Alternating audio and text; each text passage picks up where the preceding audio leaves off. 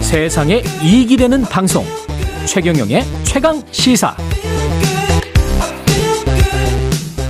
네, 정부는 필수 의료 보장을 위한 의대 정원 확대 방침을 밝혔고요. 우선 지역 국립대병원의 역량 강화를 위해서 의료 체계 개선 방안 발표했는데 정재훈 가천대학교 의대 예방의학과 교수와 쟁점 짚어보겠습니다. 안녕하세요. 네, 안녕하세요. 예. 일단 정부의 발표 내용을 보면 어, 특별히 달라지는 그러니까 국립대병원 역량을 강화하겠다 의료 체계 개선 방안 이거는 뭐 다 원하는 거 아닌가요? 아, 네. 일단 문제 네. 설명드리려면은 네. 문제가 무엇인지부터 좀 말씀드려야 될 것 문제가 뭐, 같은데요. 냐 네, 우리나라 국민들께서 네. 우리나라 보건의료 시스템에 대해서는 좀 자랑스러워하시는 면이 있으실 거예요. 그렇죠. 값싸고 질 좋은 의료를 제공하고 있다라는 그런 자부심일 텐데요. 예. 저는 그게 좀 착각이라고 말씀드리고 싶고요. 음. 일단 우리나라는 값싼 의료 시스템이 아닙니다. 올해 통계가 나왔는데 예. 올해가 사상 최초로 OECD 주요 국가 평균보다 의료비 지출이 높아진 상황이거든요. 그래요? 예전만큼 값싼 의료를 제공하는 상황이 아니다라고 말씀드려야 될 것 같고요. 국민건강보험인데 전체가 네, 그렇습니다. 예. 건강보험 약 50%를 차지하고 있고 나머지는 이제 민간 영역에서 지출이 되고 있는데 예. 그런데 그런 의료 비용 측면에 있어서 계속 증가하고 있는 상황이고 어. 또 하나가 국민들께서 느끼고 계신 것들이 아, 필수 의료에 있어서는 조금씩 구멍이 나고 있구나 이런 것들을 많이 느끼고 계실 거예요. 예. 그리고 마지막으로는 이제 의대에 있어서는 우수한 학생들이 모두 다 의대로만 지원하고 있는 이게 의대 블랙홀 현상이라고 하거든요. 그렇죠. 네, 그런 것들이 계속해서 문제로 나타나고 있는데 예. 과연 우리나라 보건의료 시스템이 지속 가능하겠느냐 어. 이런 문제가 있기 때문에 계속해서 여러 가지 정책들이 나오고 있다라고 봐야 됩니다. 큰 방향에서는 이게 지속 가능하냐 비용은 이렇게 계속 증가하고 필수 의료는 구멍이 나고 의대 블랙 블랙홀 현상이 일어나는데 이 지금 현실을 진단을 해 주셨습니다. 근데 사람들이 요즘 가장 관심 많은 거는 이것부터 저 짚어보죠. 필수 의료 구멍이 나고 있다. 이거는 어떻게 그러면 해결할 수 있습니까? 어, 저는 필수 의료의 문제라고 하는 것이 예. 의사 사회 내에서의 격차가 발생했기 때문에 생긴다고 이해를 하고 음, 있거든요. 예. 필수 의료에 종사하고 있는 의사와 종사하고 있지 않은 의사 사이에서는 경제적 처우라든지 아니면 삶의 질이라든지 법적 문제에 있어서 많은 차이가 있습니다. 그렇기 때문에 의사들이 필수 의료에 종사하지 않고 그렇기 때문에 인력 수급이라든지 운영에 있어서의 문제가 발생하고 있는데 예. 이런 부분들을 해결해 주지 않으면은 음. 결국 의사 부족이라든지 필수 의료의 위기는 해결할 수 없는 문제가 되는 거거든요. 예. 그게 지금 의대 정원 확 확충하는 것과 일맥상통하는 겁니까? 이게 지금 해결책이 될 수 있는 거죠? 어, 저는 해결책과 조금은 거리가 있다고 생각을 조금 거리가 하는데요. 있다. 네, 지속 가능성이라고 하는 문제는 예. 우리 사회가 저성장, 저출산 기조로 가고 있기 때문에 네. 모든 사회가 공통적으로 겪고 있는 현상이고 음. 그리고 의대 블랙홀이라고 하는 것은 의사 사회와 의사 사회가 아닌 것의 격차가 벌어졌기 때문이고 아. 필수 의료라고 하는 것은 의사 사회 내에서의 격차가 있기 때문이거든요. 예. 그런데 의대 정원을 늘린다라고 하는 것은 본질적으로 보면 의사와 의사가 아닌 직역 사이에서의 격차를 해소하는 데는 일부 도움이 될 수 있지만 예. 여전히 의사 사회 내에서의 격차는 유지가 되고 있는 것이거든요. 의사 사회 내라는 거는 필수 직역과 필수 의료 인력과 필수 의력이 아닌 곳. 그렇습니다. 이른바 뭐 성형외과나 뭐 이런 것들. 네. 예. 필수 의료에 종사하는 것이 경제적으로도 조금은 떨어지고 예. 그다음에 삶의 질도 훨씬 더 나쁜 상황에서 지금은 필수 의료에 종사해 생기는 의료 소송의 문제라든지 그런 음. 것들까지 겹쳐 있는 상황이기 때문에 필수 의료에 사람이 가지 않는 것이거든요. 예. 근데 그런 것들이 과연 의대 정원만으로 해결될 수 있는 성질이냐? 아. 그러니까 그런 것들에 있어서 우려가 있는 것이죠. 그 뭐 약간 좀 강제적인 것 같기도 합니다만은 뭐 어, 국립대 병원 공공의대를 설립하고 뭐 지역 의사제를 도입하고 뭐 이런 주장은 어, 어떻게 보세요? 어, 많은 주장들이 있습니다. 예. 한쪽에서는 지방 국립대병원을 어, 상급 종합병원 정도 수준으로 키워서 지방 의료를 조금 활성화시켜 보겠다라는 주장도 있고 그게 여권 주장인 것 같고요. 네, 그리고 예. 공공의대를 만들거나 아니면 지역 의사제를 만들어서 음. 지역에서 근무하고 있는 의사들을 만들어내겠다 이런 주장들도 있는데요. 이게 야권 주장인 것 네, 같고요. 저는 예. 모든 주장들이 어느 정도의 근거는 있지만 음. 한계도 분명하다고 생각을 합니다. 어, 국립의대를 지- 늘려서 지역 의- 의료를 살리겠다라는 주장 같은 경우에는 지역에는 국립의대가 없는 지역들도 있거든요. 그렇죠. 대표적인 게 인천, 경기 이런 권역들은 국립의대가 없습니다. 아 그렇습니까? 네, 아하. 그런 지역들은 어떻게 할 것이냐? 아. 그리고 어, 상급 종합병원 수준 중에서 가장 높은 수준은 이제 수도권의 빅5라고 불리는 그런 그렇죠. 상급 종합병원일 텐데 예. 그 정도 수준으로 투자가 얼마만큼 필요할 거냐 그리고 음. 어. 그 투자가 얼마 동안 지속 가능할 거냐라는 문제가 있을 거고요. 그건 누가 하는 거예요? 정부가 하는 거예요? 어, 네, 민간인? 은 정, 부가 해야죠. 정부가 조세를 지원하거나 아. 센터를 지원을 해서 계속해서 육성을 하겠다라는 건데 예. 과연 그게 실현 가능성이 어느 정도까지 있겠느냐.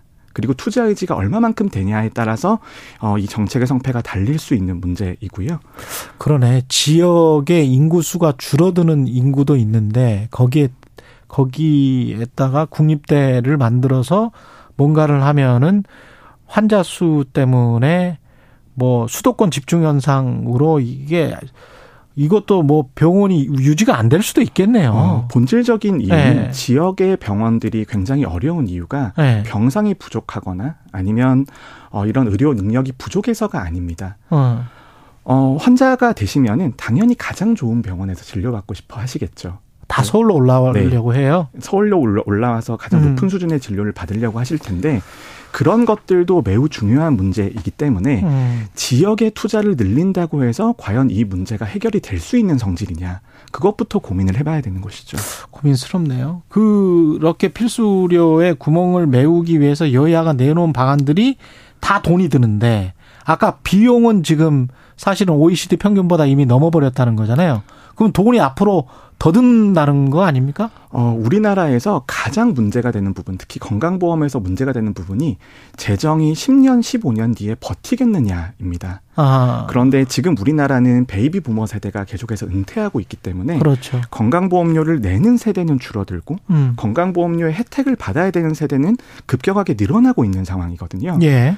예를 들어서 의대 정원 확대만 하더라도 음. 지금 의대 정원 확대가 되면 10년 뒤에 의사가 나오게 되고 10년 뒤부터 그 의사들이 진료를 하면서 진료비를 만들어내게 될 겁니다. 그렇죠. 그러면 그때는 그 비용을 누가 감당하겠느냐?